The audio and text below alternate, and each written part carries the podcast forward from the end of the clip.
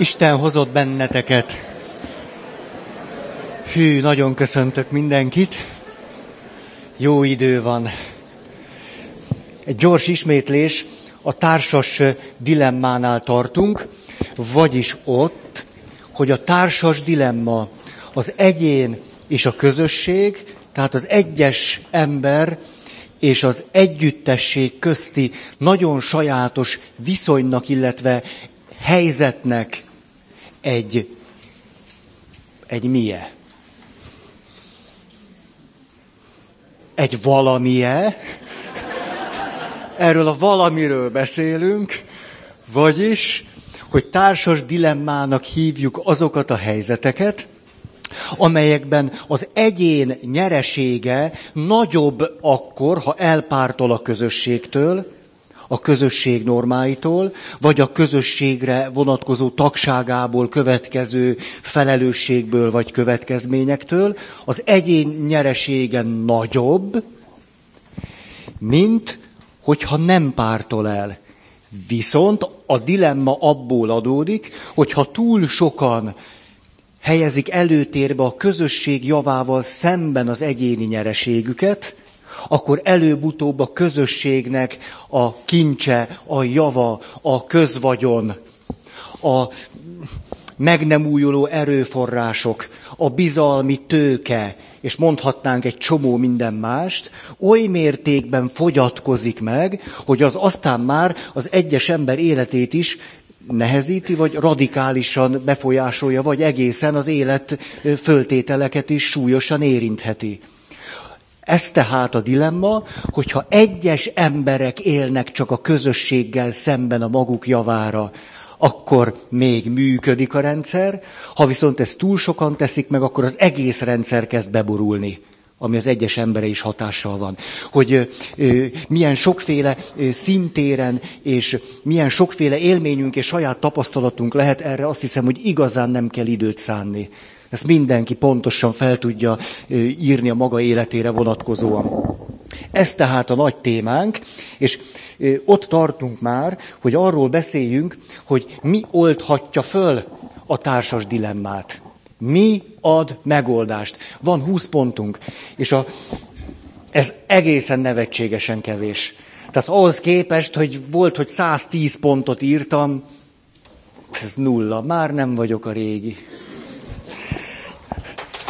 Tehát 20 pont. És a 20 pontot azzal próbáljuk érdekesebbé tenni, vagy mondjuk a tapasztalati világunkat is idehozni, hogy két egymástól egészen eltérő területről hozunk példákat. Az egyik a csapatsport, a másik pedig Szent Benedeknek a regulája. Egy kedves valakivel beszélgettem, azt mondta Feri, Se szerzetes nem vagyok, se nem sportoltam. Ez hogy lehet? De arra gondoltam még otthon, a szobámban, hogy valamelyik biztos, hogy érint titeket. És kiderült, hogy nem. Hát nem tudom, most ugye Szent Benedek reguláját nyilván, hát hogy egyáltalán valami egyházi közösség, vagy közösség, vagy csoporttapasztalat, vagy valahova csak tartoztál, erre gondoltam. A sport meg csak úgy egy ráadás de lehet, hogy fordítva.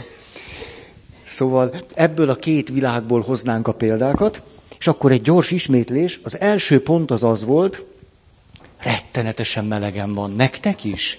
Vagy ez most az én, én saját hihetetlen? Ez, ez hogy? Először is. Aztán majd meglátjuk. Na jó. Azt mondja. Az első pont úgy szólt, hogy a csoport tagságot az egyén társas identitásának a részévé teszi. Ez nyilván ö, egészen ö, egyértelműen így van, ha az illető egy csapatsport űzésébe kezd, vagy csatlakozik egy egyesülethez, ott nagyon sajátosan ebben a folyamatban lesz része, hogy a csoport tagságot a személyes önazonosságának a részévé fogja tenni. Jó esetben, ha nem, akkor meg el fog onnan menni. Vagy pedig olyan lazán kapcsolódik csak hozzá, hogy az az életét komolyan nem fogja érinteni. Igen ám, de itt nem csak arról van szó, hogy, hogy, hogy mondjuk a csoport részéről valaki vagy valakik abban fondorkodnak, hogy a mi társas identitásunk részévé emeljék magukat. Ugye ez nagyon csúnyán hangzik. Hát sokkal természetesebb ö, ö, formája ö, ennek a jelenségnek az, hogy egyszer csak itt ülve fölismerem, hogy hát hiszen az én önazonosságomnak, identitásomnak, aminek társas jellege van, hogyan és milyen hallatlan mértékben része, hogy egy családhoz tartozom. Tehát, hogy nem kialakítjuk a társas identitást, vagy a társas önazonosságot, ami egy személyes önazonosság, hanem fölismerjük, hogy ez nekünk van. De semmit nem kell tennem azért, most sajátosan mondom, hogy arra eszméljek rá, hogy egy családnak a tagja vagyok. Hogy milyen tagja vagyok, azért már kell valamit tenni. Az egy másik kérdés. De hogy ennek a családnak tagja vagyok, ez ténykérdés. Ezt tehát fölismerem, erre rádöbbenek, rá csodálkozom.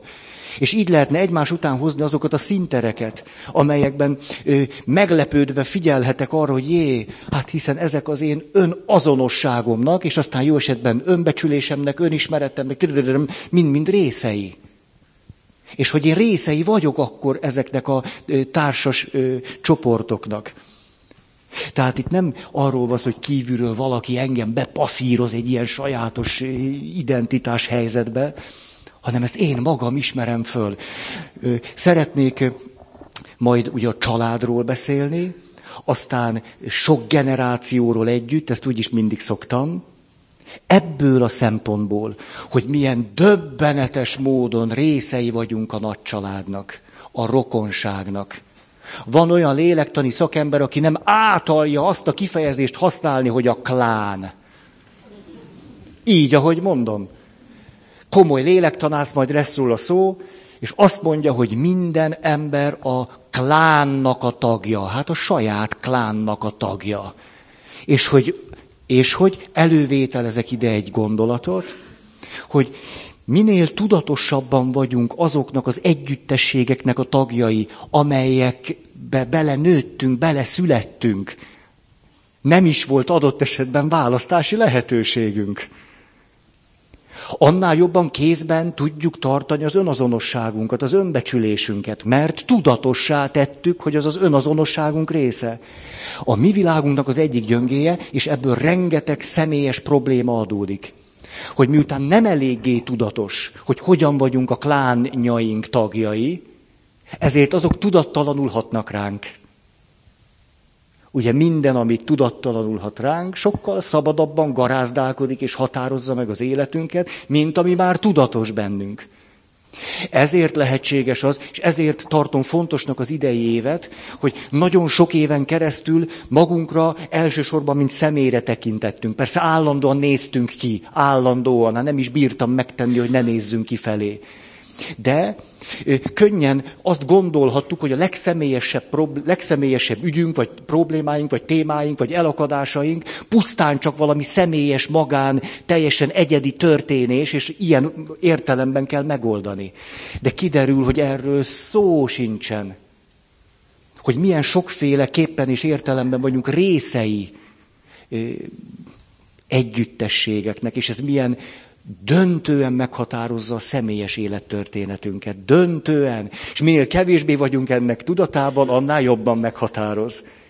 Ezért lehetséges az, hogy nagyon sokan mennek egyik pszichológustól a másikig, egyik csoportból a másikig, egyik ilyen kurzus is a másik, és nem megy erőre az életük.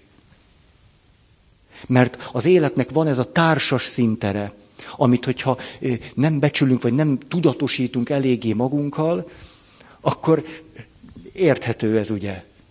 Ugye épp a valóságnak egy nagyobb részét figyelmen kívül hagyjuk, egy kisebb részéből pedig megpróbálunk rájönni, hogy mit kéne tenni. Hát nem csoda, hogy sehova se jutunk. Ez lett volna az első. Nem akarok mindenhez ennyit szövegelni, csak valahogy ez kikívánkozott belőlem.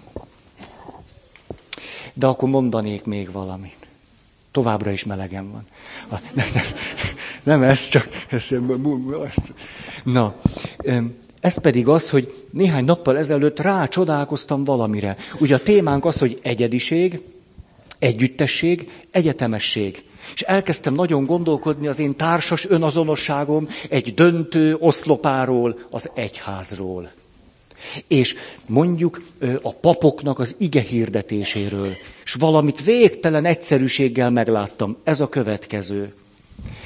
Hogy ami összes beszédeink többé-kevésbé olyan embernek szólnak, és olyan emberben gondolkodnak, és olyan embert föltételeznek a hallgatóságban, aki a társas önazonosságával tisztában van, együttességekben tudatosan él, annak az értékét érti és éli, és ennek kapcsán a helyes cselekvés és az erkölcsiség és stb. számára életkérdés vagy létkérdés. Mert hiszen nem pusztán csak egyediként látja magát, hanem mint valakit, aki része különböző csoportoknak, közösségeknek, együttességeknek. Ezért aztán számára az erkölcsiség, hogy erre hegyezzem ki a mondandómat, hát éppen létföltétele annak, hogy ezek a közösségek, amelyekben ő, ő megtalálta a helyét, jól tudjanak működni. Az egyház tehát az, az egész gondolkozás módjával, az egész retorikai repertoárjával, de jó, ez mi lehetett ropogtatni, tulajdonképpen célt téveszt. Ugyanis a hallgatóság nagy zöme, főleg aztán olyanok, akik nem az egyház kebelén belül szocializálódtak, nem is így tekintenek magukra. Nem is így definiálják magukat. Ezt a fajta önazonosságukat nem is tudatosították eléggé. Ezért aztán minden, amire mi úgy nagyon szoktunk hivatkozni, tulajdonképpen el is megy a fülünk mellett. Érdektelenül hangzik, mert nem az én egyedi életemről szól. Hát szól valami, hogy így kéne, úgy kéne, meg mi, de hát ez egy, egy, ez egy társas világnak az, az értékrendjét hozza, annak a fontos szempontjait emeli ki, de ha valaki magára nem is így tekint, még az özanosságában sem tudatosult mindez, ezért aztán a papi beszéd úgy általában, és többé-kevésbé, és legnagyobb esetben nem is éri el a ma emberét. Ilyen egyszerű oka van. Mert a ma embere mire, mire hegyezte ki a fülét? Egyediségem, az én nagyon-nagyon egyéni életem, na ehhez mondjál valamit ahhoz a nagyon-nagyon személyes valamihez, amit most éppen átélek, ehhez kérek. És hát ha ez nem menne, akkor viszont ilyen nagyon egyetemes, gyönyörű dolgokat kérünk. Tehát olyan, hogy úgy végig bizsereg rajtunk, hogy na ez így van. Tehát ebből a kettőből kérünk, de a személyesből legyen több. Ugye ez a felületek való, most nagyon sztereotipizálok, mondjuk elvárás, jó esetben csak egy ilyen várakozás, ekkora füllel.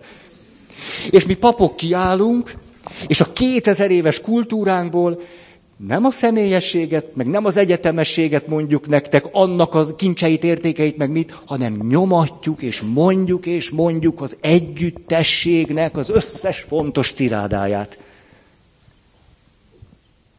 És ti azt mondják, ez miről beszél?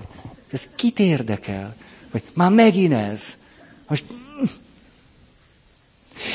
ebben az a, hogy is mondjam, ilyen szíven ütő nekem, hogy tulajdonképpen a papok jókat mondanak. Hát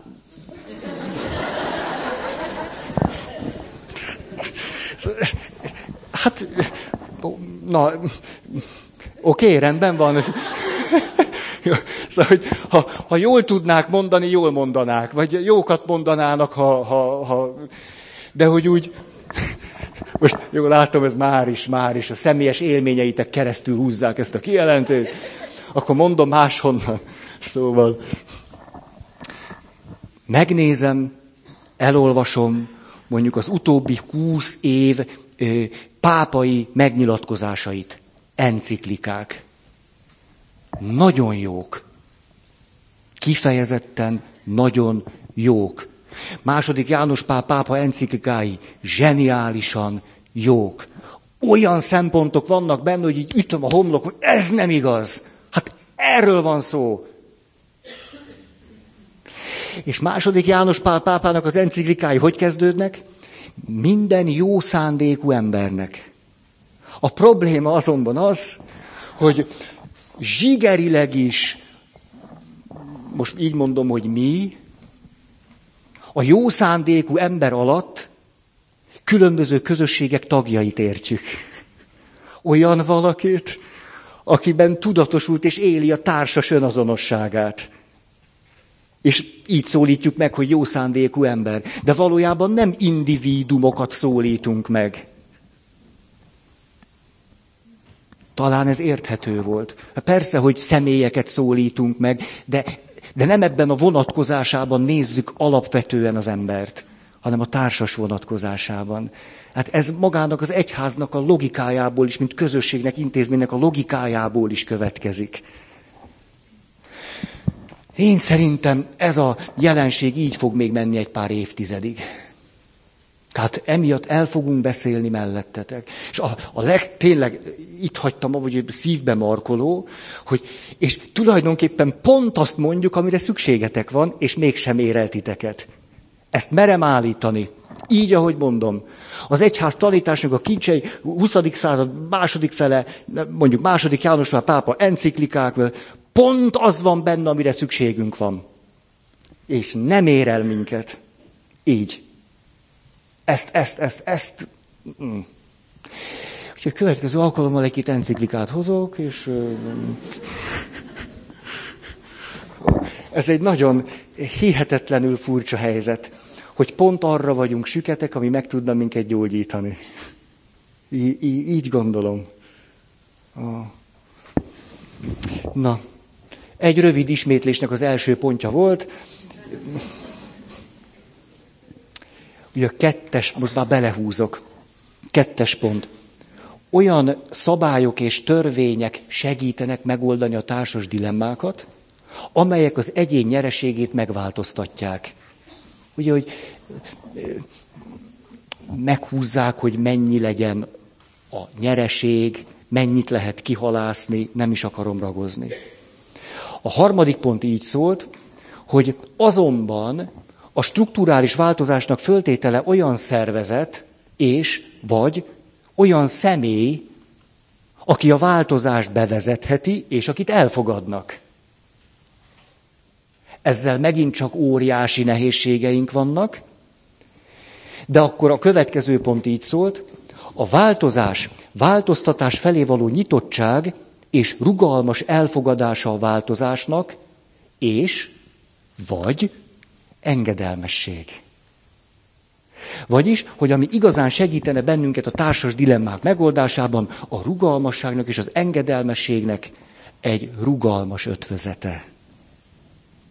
Hogy érzékeljük közösségeink tagjaként, ez lehet a család, lehet a nemzetünk, lehet akár miféle horgászegylet, foci csapat, és a többi, hogy hogyan lehetne a saját szempontjainkat oda folyamatosan bevinni, azt megjeleníteni, azt képviselni, azt közvetíteni, de közben ki ne billenjünk abból, hogy néha pontosan tudjuk, hogyha nem tesszük azt, amit az edző mond, akkor abból semmi sem lesz. Tehát, hogy van egy pont, hogy Cselászlónak a, a néhány mondatát idéztem nektek tavaly. Jól mondom, ugye?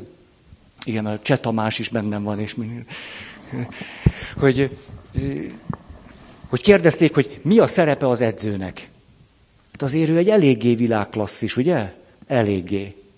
Azt mondja, az edzőnek fölbecsülhetetlen szerepe van. Ha nézünk egy versenyt, akkor azt lehet mondani 363 napig. 363 és fél napig. Az edzőnek óriási jelentősége van, mert megbízok az edzőmben, és ez lehetővé teszi azt, hogy az úszásra figyeljek. Nem tudnék úgy úszni, hogy miközben úszok, azon gondolkodom, hogy vajon most a jó edzéstervet találtam ki magamnak. Most pont ennyit kell úszni. Arra nincs energia már. Nem, bízok az edzőben, ezért én maximálisan az úszásra figyelhetek. Ha a versenyhez képest 363 napig, ő mondta így, ugye emlékeztek erre, ez nagyon fontos. És akkor azt mondom, a verseny előtt olyan másfél nappal. Na ott már érdekes, hogy hogy vagyok. Ott viszont már nagyon fontos, hogy én hogyan is érzem magam, mert azt már most tényleg csak én érzem. Ott már fontos, hogy tudjam, hogy na most ebből visszaveszek, erre ráteszek egy lapáttal, ezt inkább így vagy úgy. És a jó edző egy nappal a verseny előtt, vagy másfél azt mondja, hogy csináld, Lacikám. Hát ezt most már te érzed.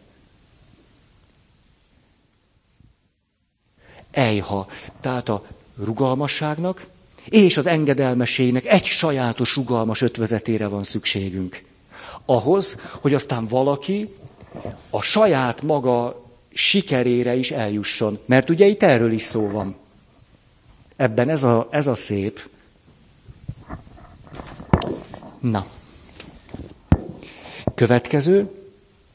Az együttműködés fontosságának belátása, annak fokozása, mint a társas dilemma föloldásának föltétele. Vagyis az együttműködés fontosságának belátása és fokozása. Hm. És most jönnek akkor az új szempontok. Hat. Annak támogatása és kimunkálása, hogy az egyéni célok egybeessenek a csoport céljaival. Ez nem volt még. Tehát annak kimunkálása, fölismerése, annak kidolgozása és meglátása, hogy lehetnek olyan egyéni céljaim, amelyek a csoport céljaival egybeesnek. Egy család enélkül a szemléletmód nélkül nem is tud rendesen élni. Hogy ott az édesanyja azt mondja, természetesen nagyon fontos, hogy vannak egyéni céljaim. Mely egyéni céljaimat tudom most? Hogy a gyerekem fél éves, úgy megvalósítani, hogy az a család céljaival egybeessen. És ha két gyerekem van, és ha a gyerekek középiskolások, és ha, és ha, és ha. Tehát nincs arról szó, hogy az egyéni célokról le kéne mondani, hanem csak, hogy ott van, hogy az egyéni céljaimat hogyan tudnám harmóniába hozni a csoport céljával, vagy céljaival. És nagyon szépen lehet válogatni. Tulajdonképpen most magunk között szólva, négy szem közt. Hát elég jók vagyunk abban, hogy legyen egy csomó egyéni célunk, ugye?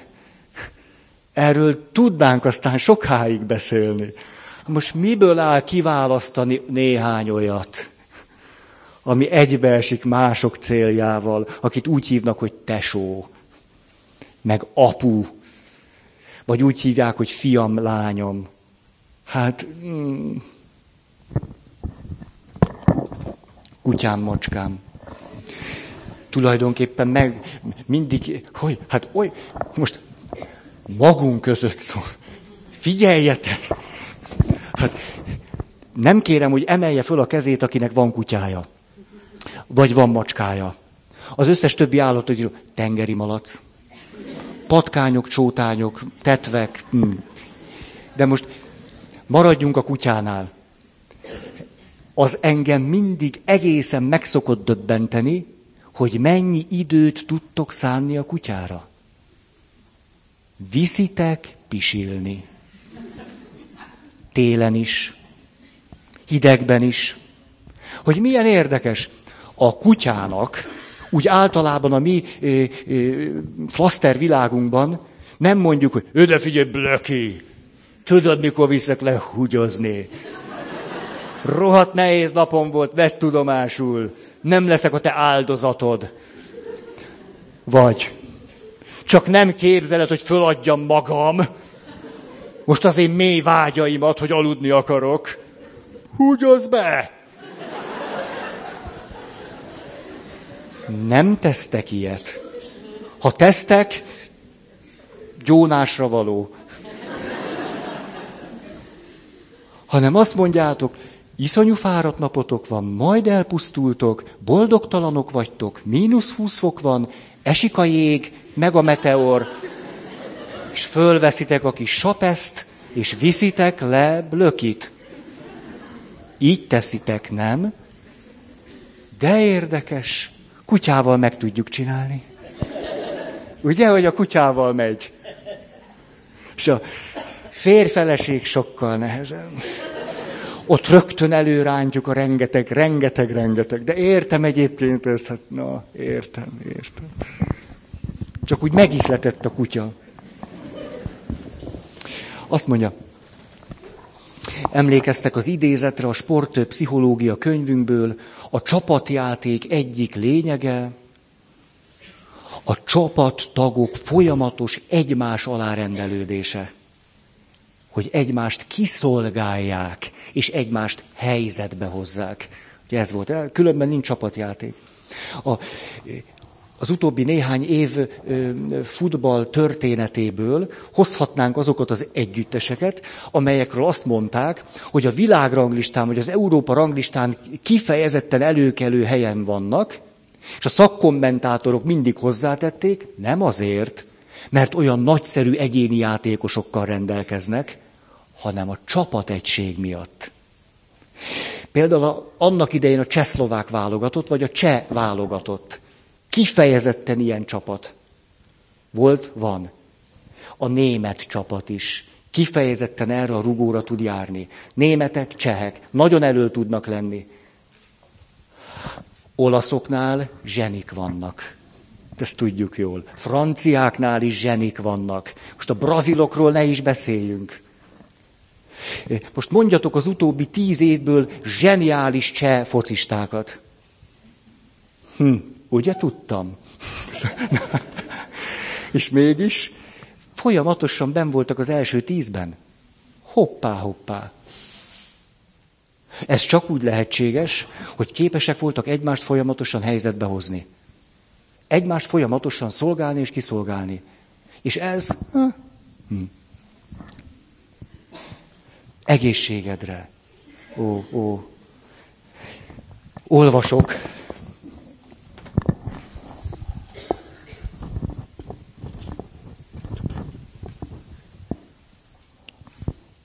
A monostor kézműves tagjai.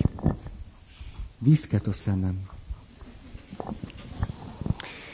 Ha vannak a monostorban kézbűvesek, ezek, ha az apát megengedi, teljes alázatossággal gyakorolják mesterségüket.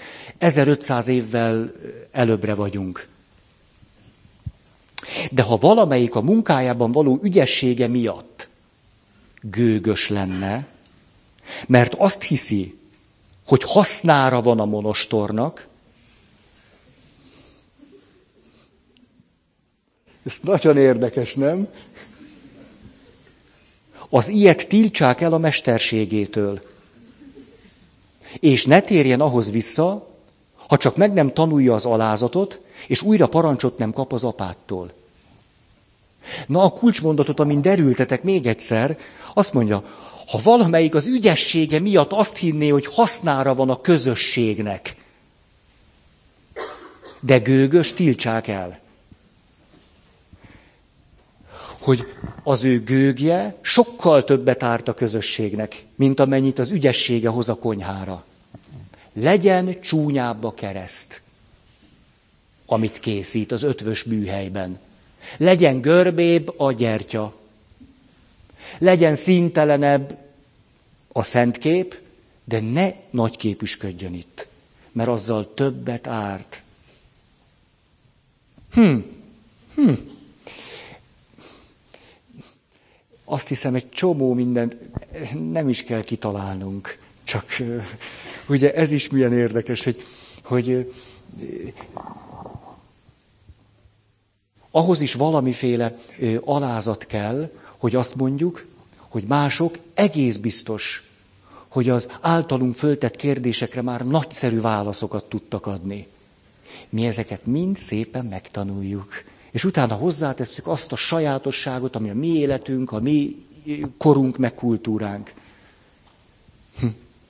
Na, Feri, mondjad, olvas. Azt mondja, ha pedig a kézművesek munkájából valamit el kell adni, akkor azok, akiknek kezén az megfordul, óvakodjanak minden csalástól. Az árak megszabását illetően föl ne bukkanjon a kapzsiság, sőt mindig valamivel olcsóbban adják, mint a világiak adhatják. Ah, ez szép.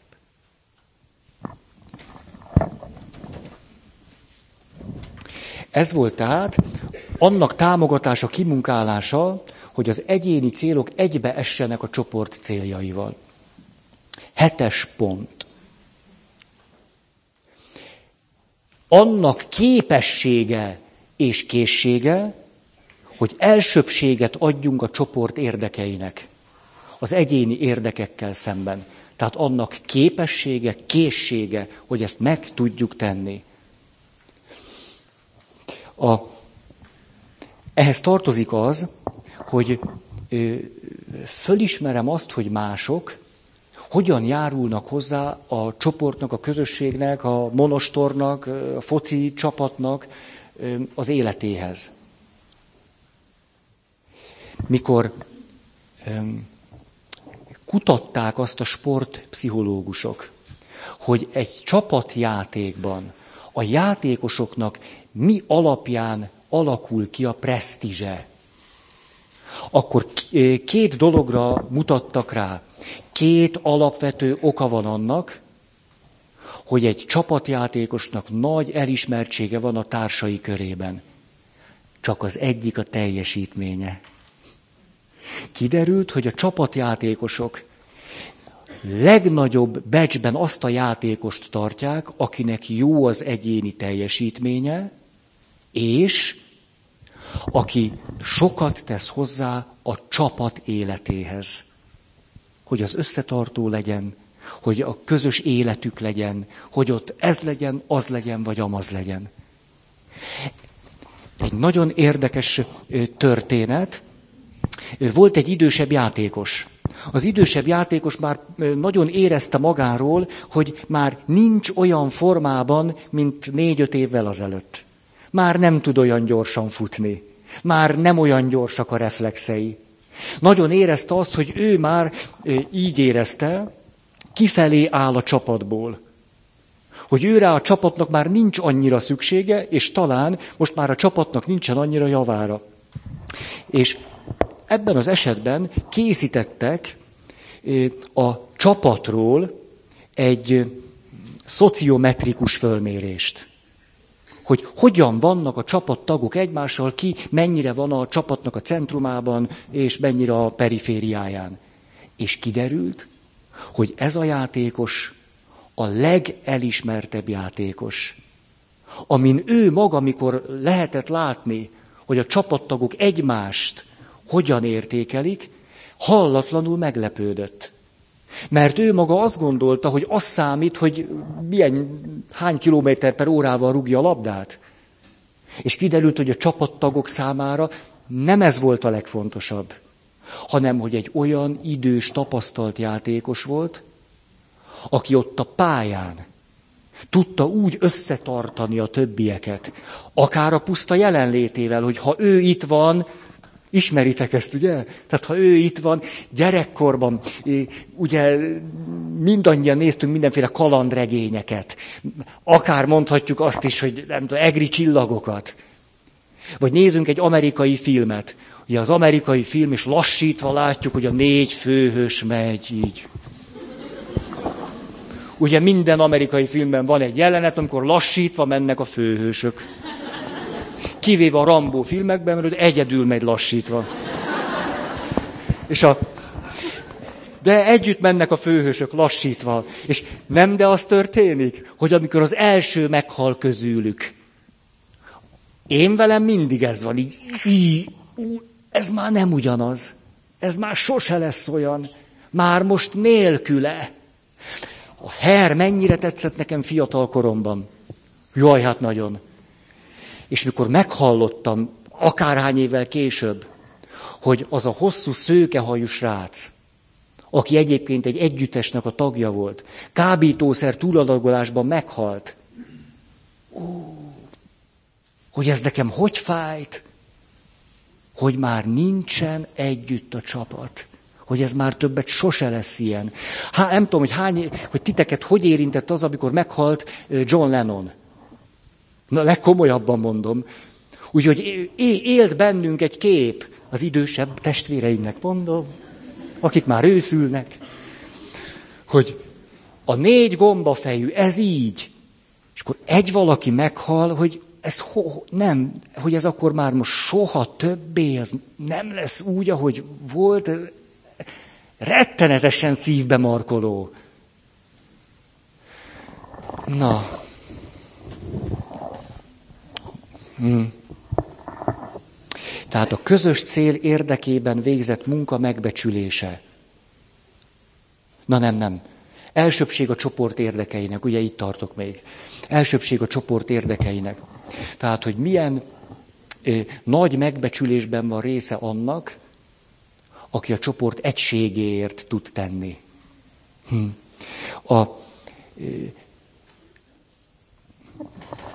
futball elmélet amihez egyáltalán nem értek, de tudok olvasni. Magam is meglepődtem azon, hogy egy okos könyv a futballról a következőt mondja. A futball egy olyan játék, amelynek a lényege, hogy tíz játékos védi a kapust. Te milyen érdekes, ez sose jutott volna eszembe. Ugye én ilyen agyatlanul a foci lényeg, hogy minél több gólt rúgjak. De nem így az edző. A futball lényege, hogy van egy kapu. A kapu előtt áll egy védtelen, kiszolgáltatott ember. Olyan, mint amikor számháborút játszunk, és valahova ki van rakva az ászló. Fölrakhatod akármennyire, meg álcázod, meg minden, azért csak védtelen. És a játék, hogyan tudjuk megvédeni az ászlót? Hogyan tudunk olyan stratégiát kialakítani, hogy megvédjük a kapust aki egy hozzá képest böhöm nagy kapu előtt áll. Légy szíves házi feladat, mindenki menjen le egy rendes focipályára, és álljon be a kapuba. Kérlek, ha ezt nem tettétek meg, és nézzetek ott körbe. Nagyon brutális. Nagyon. Mikor ö, megittad a három kőbányait, nem tudom, hogy van-e még olyan sör, de van, van, van, jó van. Megittad a három kőbányait, meg a három liter kukoricádat, és az ökrödöt rázad. Hogy nem tudtad kivenni a pipából, te béna! Állj be szépen oda az alapvonalra, gólvonalra, és nézd meg, hogy milyen az ott a pipából kivenni egy lasztit.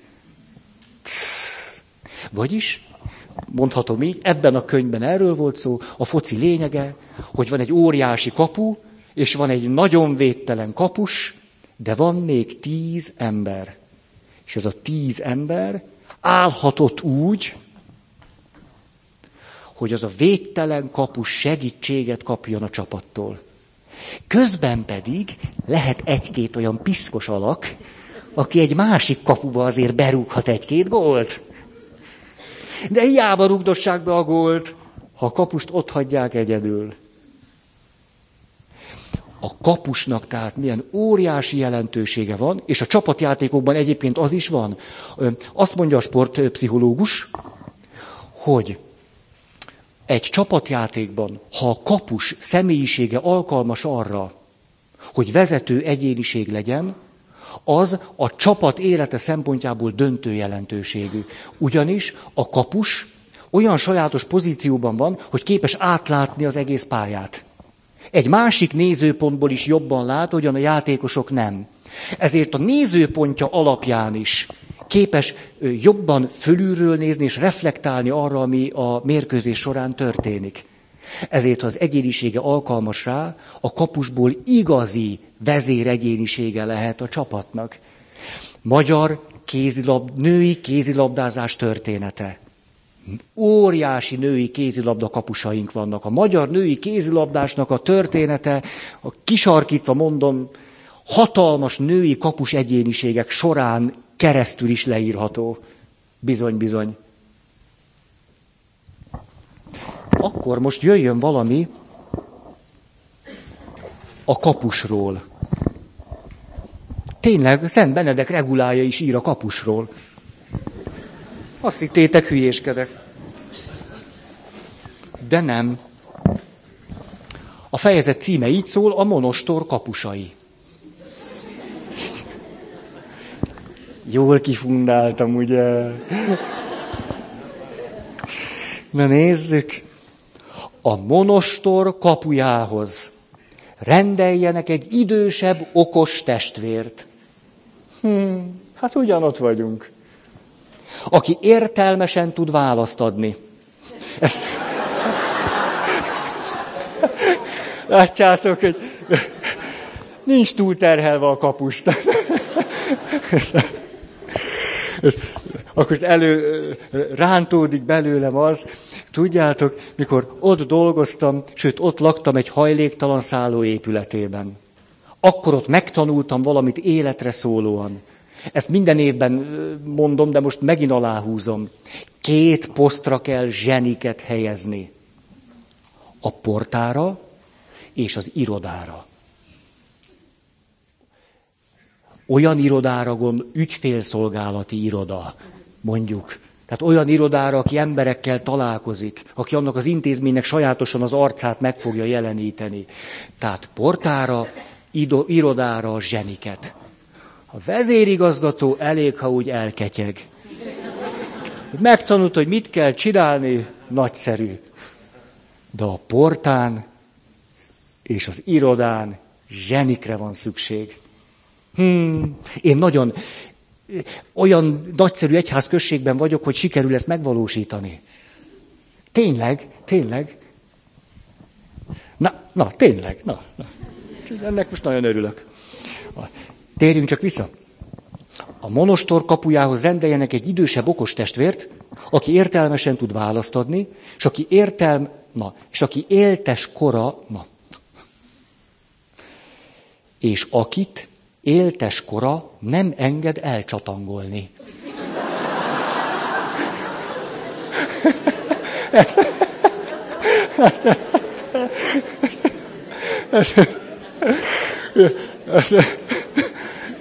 Hogyha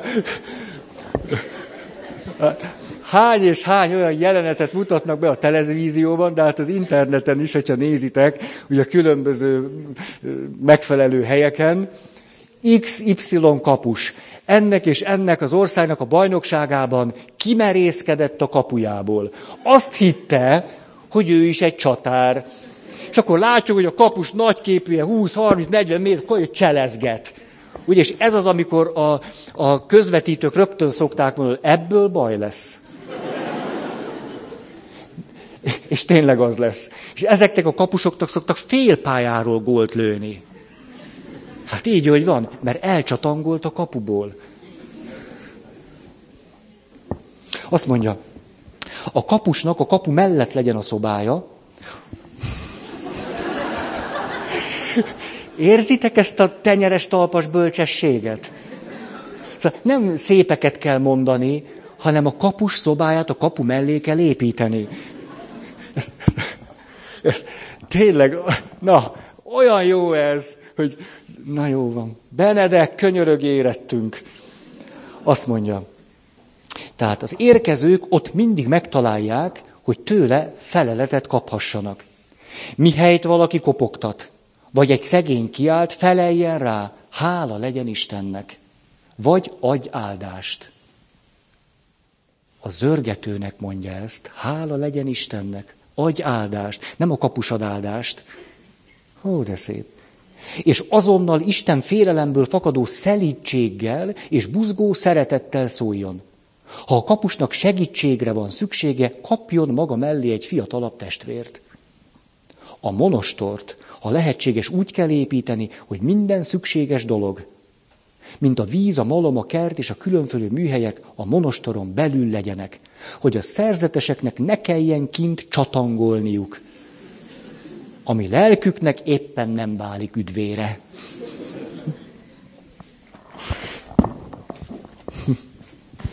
Na, ez volt a hetes pont. Hát képesség, készség, hogy elsőbséget adjunk a csoport érdekeinek. Nyolc. Kipróbálom, mi van, hogyha így csinál. Ez volt a furcsa. Hát így szoktam beszélni. És nézzétek, három órája fordítva csináltam. Képzeljétek el, mikor születtem, és utána néhány év balkezes voltam. És a nagymamám azt mondta, höjjött nem lehet. Oh, Ferikém, jobb kéz, ceruza, gyakorlunk. Átszoktam, de úgy látszik nem eléggé. Na, tulajdonképpen elég jó kétkezes vagyok. Ez nagyon jó dolog. Hihetetlen jó dolog. A... Tényleg ez, ez derűs? Ja, ez egy jó dolog. Te is? Átneveltek? Nagyon jó dolog. Jobb kézbe fogom a körömvágólót, majd a bal kezembe, és ez egy magányos papi sorsa vonatkozóan nagy előny. Hát kihez rohanjak? Te Léci, vág már le a Léci, jobb kezemről a körmöt. Szóval, nyolc. Közös cél érdekében, vunk, na, fáradt vagyok, elnézést kérek, hogy na, akadozok. Közös cél érdekében végzett munka megbecsülése, ennek két iránya van. Nagy lelkűség, szolidaritás értékeinek a kiemelése, a másik, blitzelés, normaszegés, lazsálásnak az elítélése. Hát a pozitívumok, pozitívumok megerősítése, negatívumok elítélése. BKV. Az utazók 20%-a nem vásárol jegyet, vagy nem rendelkezik bérlettel.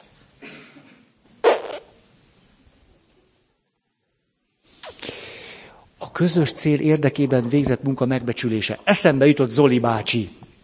Zoli bácsi szerzetes volt, pap akart lenni, de ez még a 40-es években volt, és akkor sokkal többen jelentkeztek papnak, mint a hányat fölvettek. Ilyen idők is voltak. Zoli bácsi is jelentkezett, azt mondta, ő neki papi hivatása van. Az előjárók a következőt kérdezték, tud-e énekelni? Szóval oh, bárki mondhatja, hogy papi hivatása van, énekeljen. Zoli bácsi azonban ős fradi szurkoló volt, tehát reketre ordította magát már akkorra is, nem tudott énekelni. Erre a 40-es években azt mondták Zoli bácsinak, sajnos nem lehet pap. Így, ahogy mondom, mert nem tudott énekelni. Nem vették föl. Ezért aztán elment egyszerű testvérnek.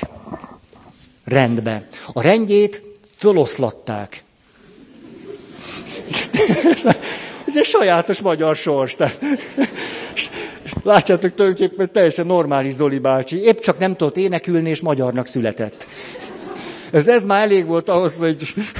Tehát Zoli bácsi az 50-es években egyszer csak valami melós munkában találta magát, illetve gyógyíthatatlan fradi szurkoló lett belőle. De annyira, hogy Zoli bácsi volt az a valaki, aki télen kiment a serdülő csapat edzésére. Így, ahogy mondom, munka után azt mondja, nézzük csak, mi van a Fradikával. És ment ki, és szurkolt, és ismerte azokat a kis pöttyöket név szerint.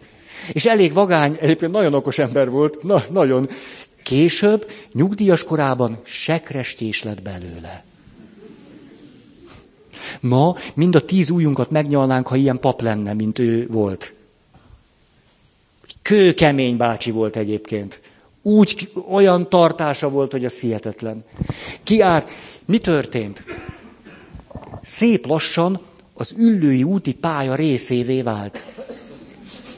Zoli bácsi ott, tehát... És ennek az lett a következménye, hogy egyszer csak Zoli bácsi hát hozzá tartozott a Ferencváros életéhez. Ezért aztán kapott örökös páholy jegyet. Hát Zoli bácsi idős korában minden MB1-es meccset a Fradi díszpáholyban nézett végig. Egy egyszerű melós bácsi, aki nem tudott énekelni se, és aki sekrestésként távozott ebből a világból. Díszpáholy. Mert egy olyan valaki, aki név szerint ismeri a serdülő csapat tagjait, az megérdemli. És amíg vannak ilyen Zoli bácsik, addig van Fradi. Hát a következő alkalommal kétszázan leszünk, csak a fél társaság elmegy. Ez csak úgy, na, hogy azért, na. A, most eszembe jutnak a saját élményeim a másik oldalról, hogy a lazsáló, a blitzelő hogyan kerül ki hihetetlen gyorsan egy sportcsapatból vagy, vagy tímből. Nem is kell kirakni. Hát úgy ki sorjázódik onnan egy pillanat alatt. Hát mindenki pontosan látja, hogy ki mennyit melózik. Hát egy futás után egy tisztességes helyen megállsz és méred a pulzusodat. Hát az, az nevetséges, valaki bejön, még izzadság se csorog rajta, és bemondja, hogy 210. Hát, hát pontosan mindenki érzékeli egy edzés után, hogy ki mennyire tette oda magát. Hát látsz valakit, hogy hét számra csak úgy, úgy, hát már, már is a periférián van. Hát szóba se jön, hogy ő ebből a szempontból hallatlan egészségesen működik. Egy csapat nagyon egészségesen működik. A, ezzel szemben, hogyha statisztikákat, fölméréseket készítenek, akkor kiderül, hogy Magyarországon a normaszegés még mindig vagány dolognak számít. Ennek persze azt hiszem nagyon hosszú története van. Többek között ténylegesen egészen a diktatúráig ható. Mert a diktatúrának volt egy sajátos módszere. Olyan törvényeket kell hozni, amelyeket nem lehet betartani. Ez egy nagyon jó módszer, mert így mindenkit sakban lehet tartani. És egyszerűen csak valakit meg akarunk szorongatni, azt még nem tartotta be a törvényt. És azt csinálhatunk vele, amit akarunk. Ezért a diktatúrának az egyik logikája hoz olyan törvényt, amit nem lehet betartani. Tehát annak, hogy Magyarországon a normaszegés valamiféle sajátos értékkel bír, azért van előtörténete. De ennek az árnyékát a saját bőrünkön tapasztaljuk. Azzal akartam ezt összehasonlítani, hogy ahogy egyetlen fölkészülési időszak alatt, néhány hónap alatt egy lazsáló csapattagot vagy sportársat pillanat alatt kiveti a csapat, hát nem oda való és kész, és ezen, ezen senki nem is áll le vitatkozni. Ezzel szemben tudunk olyan nagyobb világban élni, ahol ez egyáltalán nem történik meg.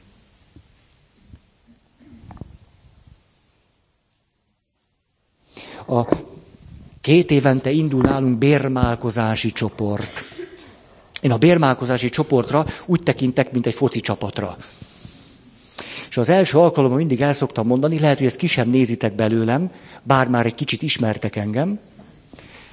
Kiállok, és azt mondom, na kedveseim, most bizonyára fölmerül a kérdés az első alkalommal, mennyit lehet hiányozni.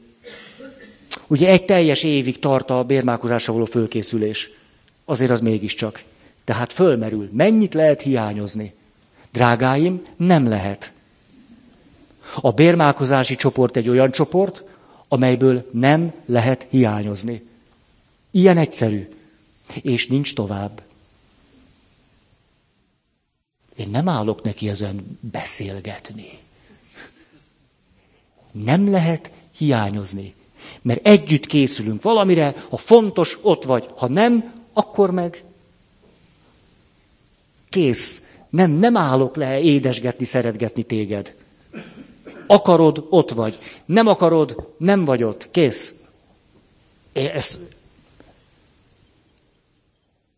Így. Sic. Miért jutott ez eszembe? Mert elkezdődött a bérmálkozási csoport megtartottam szokásos, nem tudom mi, székfoglalómat, Ezt is elmondtam. Tehát bérmálkozás oktatásról nem hiányzunk.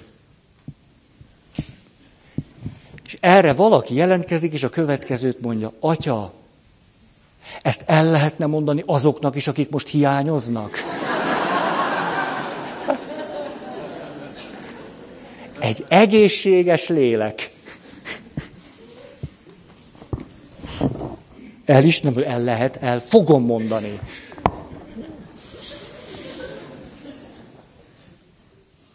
Nagy szeretet meg minden.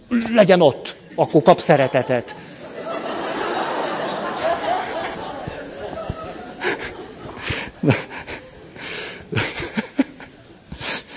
Ági, hogy nevetsz ezen. Na, gyerünk. Kilencedik pont. Mások felé való, ja nem is olvastam itt, hát hagyom ki a gyönyörű történeteket. Várjunk csak.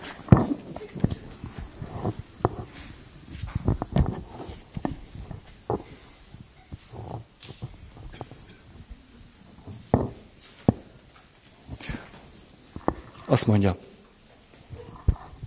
Hm. Elnézést. Igen. Nelé, ja igen, a jó cselekedet eszközei. A pozitívumokról már esett szó, most jöjjenek a negatívumok. Ne légy gőgös, ne légy iszákos, ne légy falánk, ne légy álomszuszék, ne légy rest, se zúgolódó, se rágalmazó. Nem, és kész.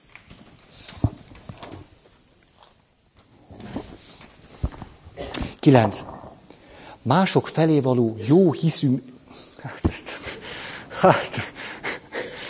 Mások felé való jó hiszeműség megerősítése, annak föltételezése, hogy mások is a csoport érdekében cselekszenek. Amennyiben megvan ez a bizalmi tőke, hogy eleve azt tételezem föl a többiekről, hogy ők is adottság szinten képesek egy csoportnak, közösség, az érdekében a saját egyéni szempontjaikat háttérbe helyezni, akkor ez még jobban megerősíti azt, hogy a társas dilemma ne éleződjön ki. Hol van a kutya elásva? Ott, amikor egyszer csak kapunk egy akkora pofont, amire nem is számítottunk volna. Feldmár Andrásnak a könyvét olvasgattam. Leírja abban azt a történetet, hogy él az első feleségével. Az első felesége néha este felé, mikor ő hazaér, egy kis cetlivel üzen magáról. A kis cetlin az olvasható, hogy barátnőmhöz mentem, majd jövök. Ő pedig, mert hogy tudatában van a kilencedik pontnak, a társas dilemmák föloldásával kapcsolatban, a másik felé való jóhiszeműségét megerősítve, annak föltételezésében él, hogy a felesége és a házasság együttesét szolgálja. Föl sem merül benne, hogy nem a barátnőjénél van. Csak hogy. Egyszer csak csöng a telefon, ahogy Feldmár András írja az egyik könyvében. A telefonnál a barátnő, a feleség barátnője. András, hol van a feleséged? Nem tudom, azt írta ide, hogy valamelyik barátnőjénél van. Na, az rám vonatkozna, de a feleséged éppen a férjemmel kufircol.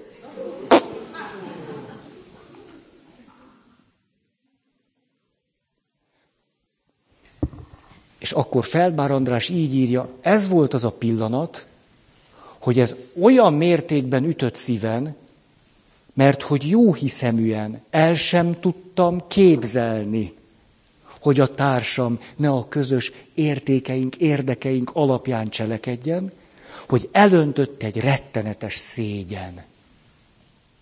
Azt mondta, én átéltem egy olyan rettenetes szégyent, hogy valaki, akivel én egy vagyok, teszi ezt. Ez rettenetes szégyen. És utána, ez persze már szabadon választható, azt mondta, nem is tudtam később ezzel a valakivel együtt élni. Ugye erre mondom, hogy szabadon választható, tehát szabad azért a sebekből kigyógyulni is. Most, ha ezt tágabb összefüggésbe helyezzük, most a mi magyar világunkban éppen ennek a terhe alatt nyögünk, hogy a bizalmi tőke lenullázódott, és nem vagyunk egymással jó hiszeműek. Nem vagyunk azok. Mi már nem tételezzük föl úgy nagyjában, egészében, hogy a többiek a közösségért, vagy a hazánkért, vagy a nemzetünkért, vagy a népünkért cselekszenek. Sajnos ezt már nem tételezzük föl. És főleg azokról nem tételezzük föl, akiknek ez hivatali kötelezettsége lenne.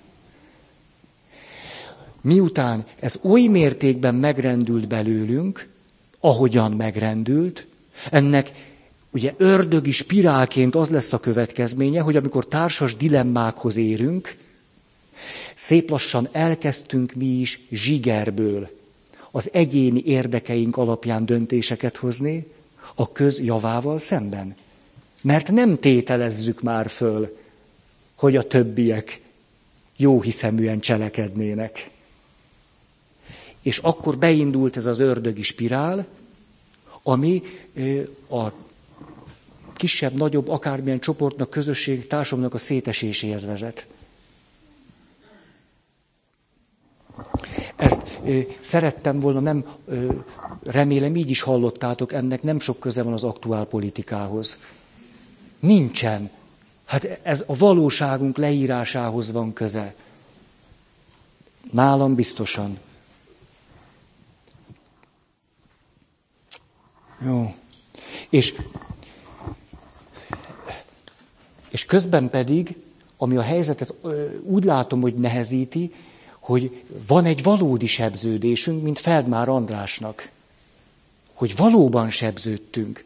Hogy most, 20 évvel a rendszerváltás után elkezdett a közbeszédnek témája lenni az, hogy nem ezt gondoltuk.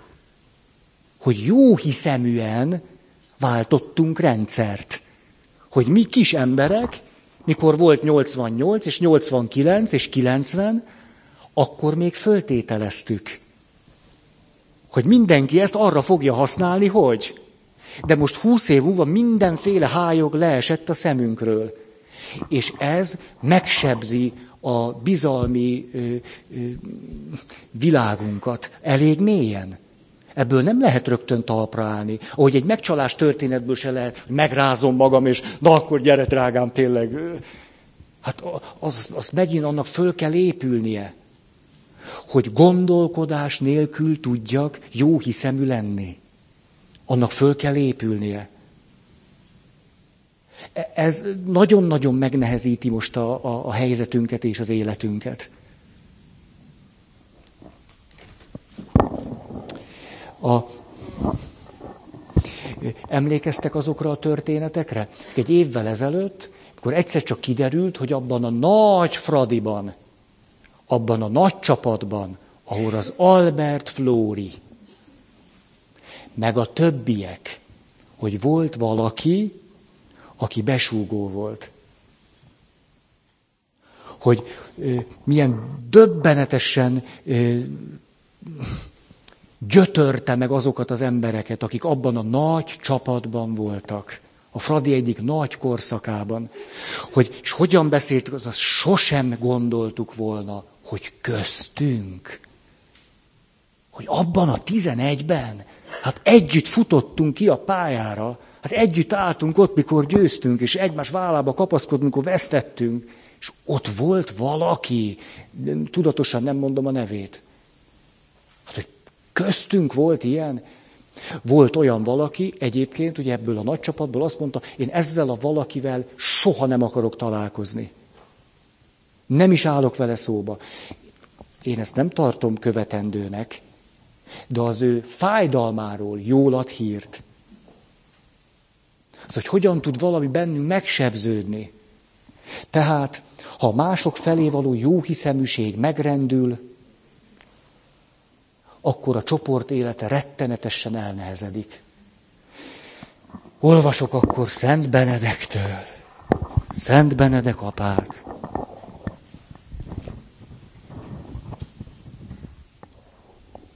Jó hiszeműségről a vendégek befogadása. Minden érkező vendéget úgy fogadjanak, mint magát Krisztust. Mert ő maga mondta, hogy egykor idegen voltam, és befogadtatok engem.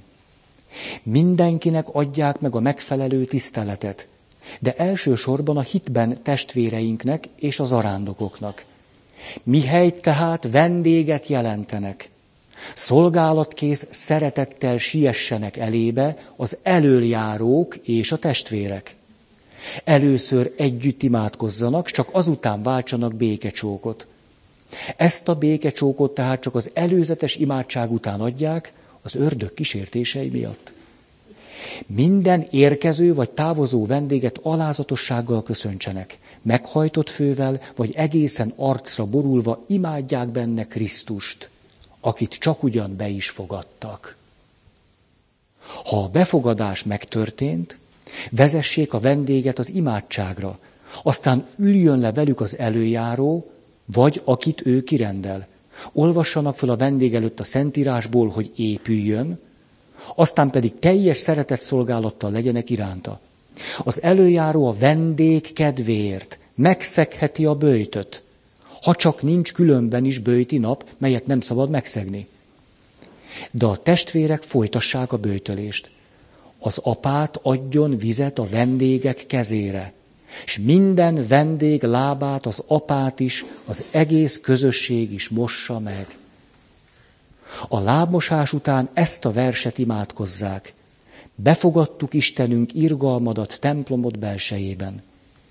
Kiváló nagy gondot fordítsanak a szegények és az arándokok fogadására, mert bennük még inkább fogadjuk Krisztust, míg a gazdagokkal szemben érzett félelem maga is tiszteletet vált ki. Tiridi, diridi, még egy oldal, ezt már nem folytatom. Mit szóltok? Micsoda megelőlegezett bizalom. Micsoda a jó szándéknak a, az, hát nem is okoskodok itt. Ez aztán a jó hiszeműség a vándorokkal. Mekkorát ásítottál? Utolsó pont máma, a bizalom és a megbízhatóság együttes fokozása. A bizalom és a megbízhatóság együttes fokozása. Ha a kettőt egymásra szemben kijátszuk, az mindig rettenetesen megterhel minket. Ismerjük azt a helyzetet, mikor állandóan bizalmat követelnek tőlünk, de nem kapunk megbízhatóságot. Akkor mi mindig föl vagyunk szólítva, hogy higgyünk és bízzunk. És előbb-utóbb, azt, na, ezt most már nem.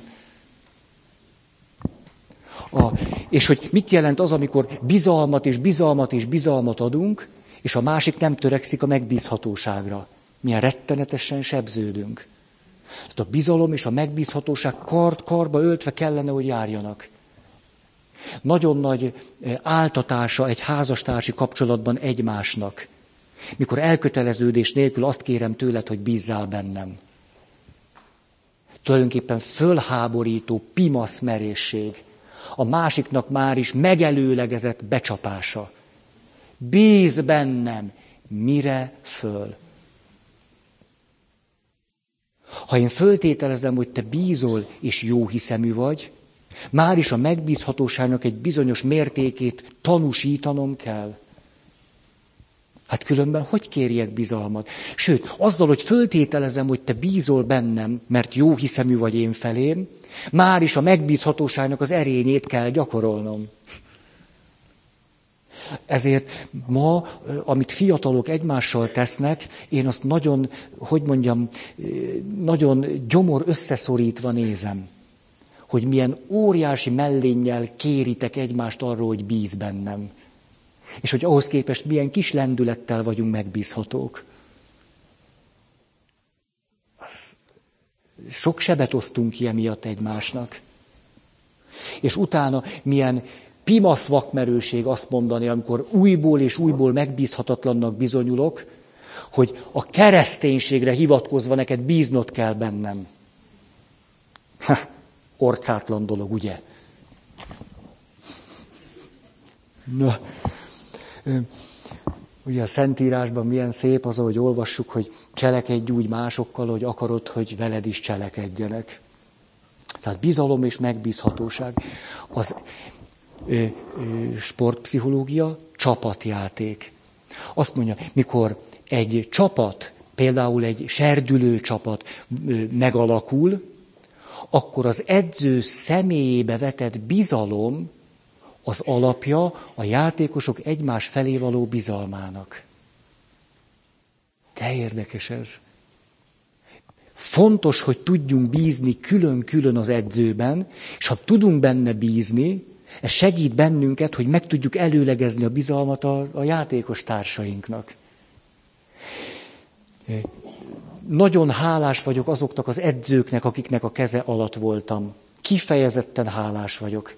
Nagyon szívszorító volt, amikor néhány évvel ezelőtt az egyik edzőmet el kellett temetnem. Nagyon. Tudjátok, úgy érezte, hogy jövök én ehhez? Hát hogy ez most hogy is lehet? Hát, én kisfiú voltam, ő meg volt a nagy bácsi, és hát lehetett benne bízni. És tudtam, tudhattam, hogy nem akar nekem rosszat. Én oly nagyon fölnézek az edzőimre, mert mindegyik edzőm, miközben akarta a sikert, edzőnek nem megy olyan, aki ne akarná a tanítványán keresztül a sikert. Csak egy kerülő utat választ. Ezt szerzek egy jó tanítványt, és majd okos dolog, ne? nem nekem kell edzeni. És a... Tehát nagyon hálás vagyok az edzőimnek, mert akármennyire is akarták a sikert, soha nem akarták azt az egészségem rovására. Soha egyetlen edzőm se. Nagyon rettentően becsülöm őket ezért. Igen. A, mit jelent ez, hogy bizalom és megbízhatóság?